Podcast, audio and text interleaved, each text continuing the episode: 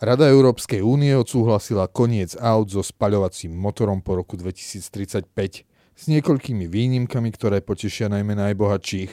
Pre Slovensko ako automobilovú veľmoc to môže znamenať ďalšie ekonomické problémy. Nielen zrušenie Roe versus Wade, ale aj ďalšie rozsudky Najvyššieho súdu ú es á v posledných dňoch prinášajú pozitívne správy. Ak chcú českí vedci získať grant, musia sa povinne prihlásiť k gender ideológii a zabezpečiť rodovú rovnosť vo vedeckom výskume. Ideológia má mať prednosť pred vedeckými výsledkami. V texte týždňa sa komentátor echo dvadsaťštyri Jiří Peňáz vracia k verdiktu vo veci Roe versus Wade z pohľadu nenarodených a video týždňa prináša analýzu vývoja nemeckých ozbrojených síl za ostatné desaťročia. Moje meno je Erik Potocký a aj dnes som pre vás pripravil svoju pravidelnú rubriku Konzervatívny výber. Auto ako triedny nepriateľ. Rada Európskej únie odsúhlasila koniec aut so spaľovacím motorom v roku dvetisíctridsaťpäť. Presnejšie ide o zákaz uvádzať po tomto termíne na trh nové autá s týmto pohonom.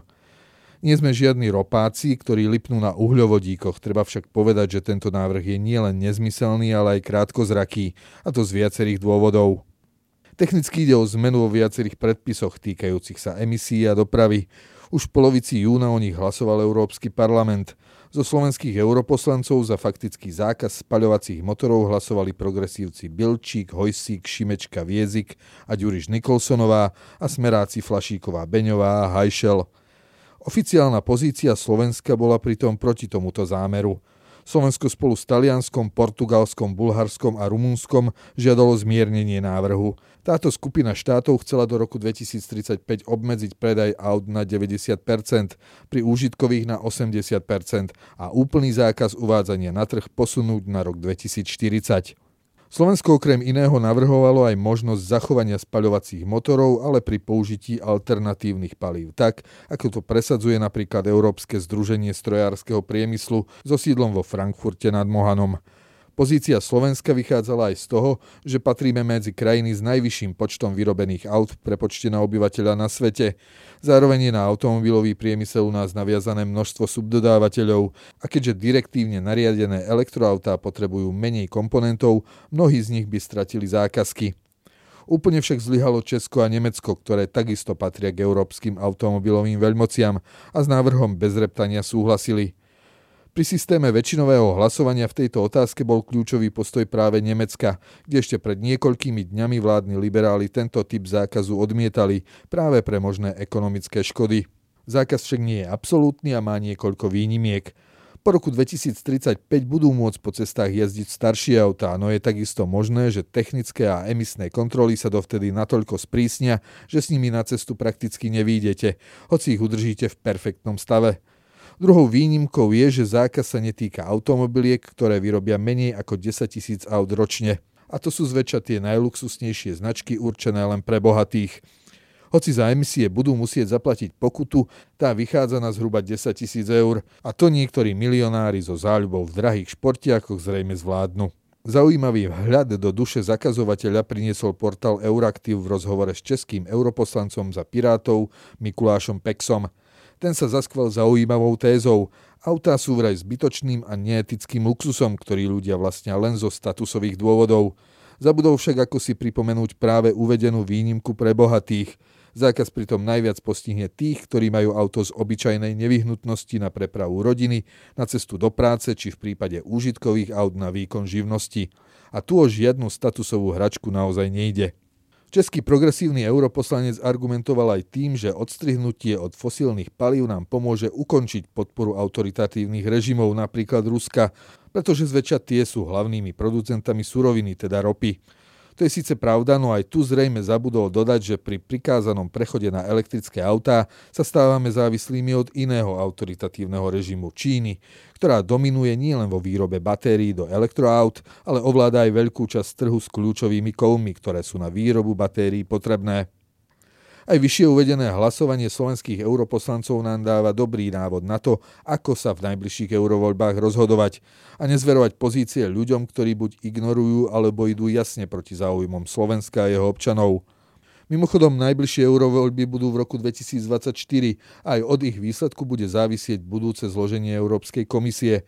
Súčasťou aktuálne schválenej dohody členských štátov v otázke emisií je zároveň ustanovenie o tom, že v roku dvetisícdvadsaťšesť má komisia schválené emisné ciele zhodnotiť a napríklad aj v prípade aut posúdiť, či ich je Európske spoločenstvo schopné naplniť alebo bude potrebný odklad.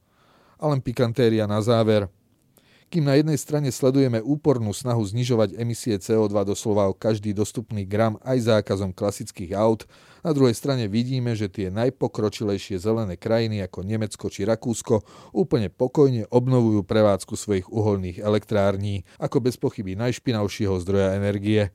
Len aby mali dosť elektriny aj pre už jazdiace elektroautá. Jednoducho, keď to nemá výfuk, tak je to asi čisté. Čo tam nejaký dymiaci smradlavý komín, kde si za horami. Ďalšie dôležité rozsudky Najvyššieho súdu ú es á. Nielen Roe versus Wade bol v ostatných týždňoch predmetom skúmania Najvyššieho súdu ú es á. Tento súd vydal aj ďalšie dôležité rozhodnutia, ktoré sa týkajú kultúrneho života krajiny a slobody náboženského presvedčenia a môžu šťastie ovplyvniť aj zvyšok západného sveta. Napokon práve ú es á sú zdrojom čoraz bizarnejších nápadov woke progresivizmu. Najprv prišiel rozsudok o veci financovania škôl v štáte Maine. Ten sa rozhodol, že nebude prispievať rodičom detí, ktoré sa prihlásili na strednú školu prevádzkovanú niektorou z cirkví. To by na prvý pohľad bolo v súlade s prísnym oddelením štátu a cirkvi, ktoré je zakotvené v americkej ústave. Problém je však v tom, že štát Maine nemá dostatočnú kapacitu štátnych verejných stredných škôl a pre zabezpečenie základného práva na vzdelanie doteraz spolupracoval aj s cirkevnými školami.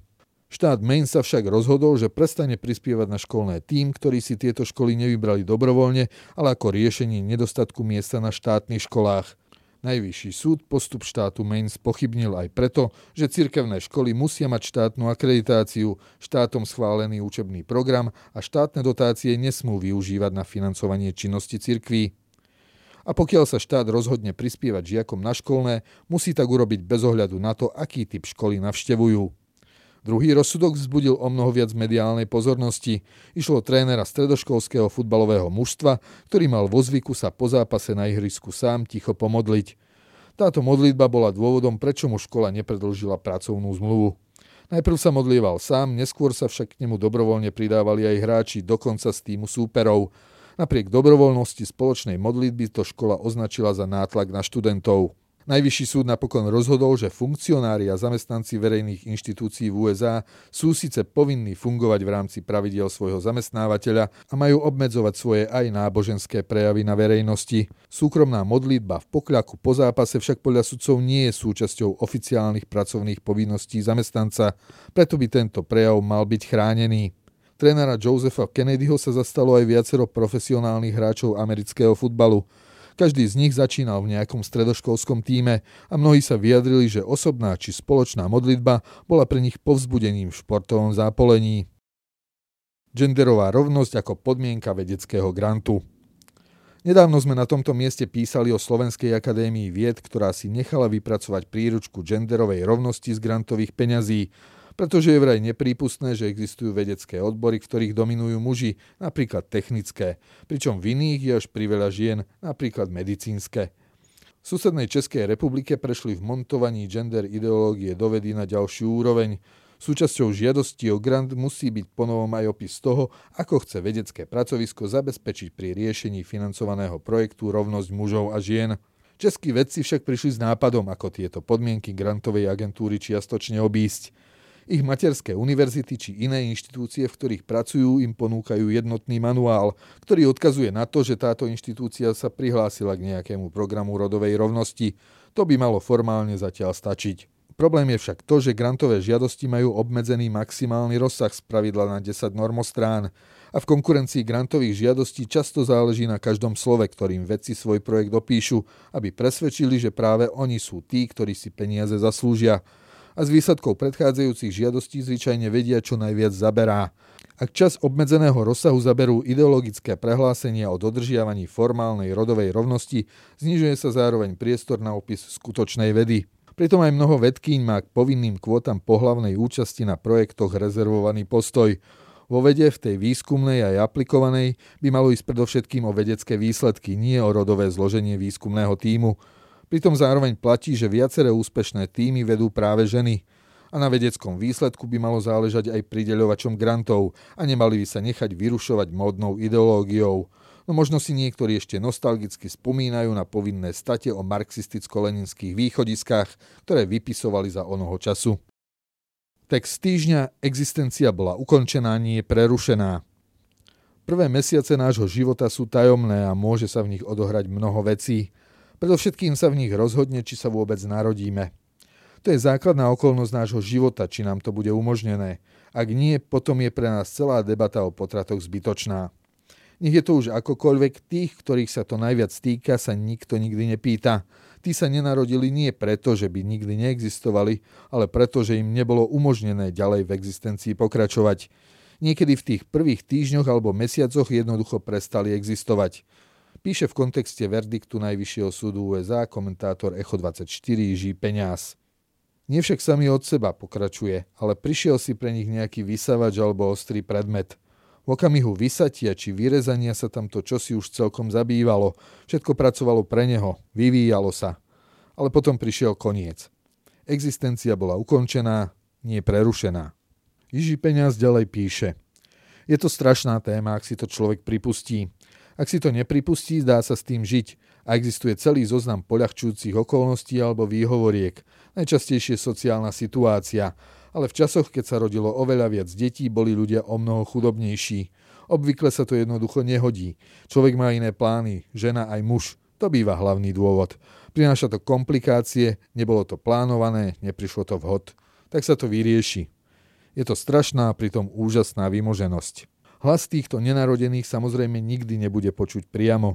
Nie je možné ich pozvať do debát, nepočíta sa s ich hlasmi vo voľbách, nikdy nebudú písať petície ani demonštrovať na námestiach.